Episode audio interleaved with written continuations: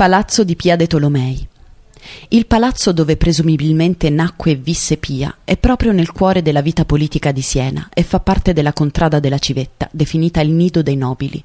L'edificio, su cui è infissa una lastra marmorea con i versi danteschi che parlano di Pia, è rimasto praticamente uguale a come era quando fu costruito.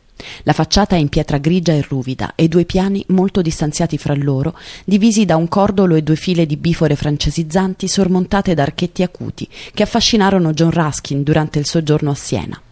Il messaggio di ricchezza e potere lo si deve ai leoni alla porta che reggono i globi sotto lo stemma nobiliare della famiglia.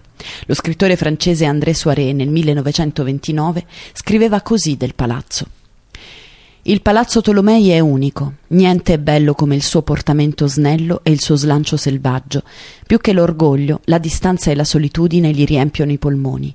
Ha un solo piano, tra una base enorme e un cornicione che vola.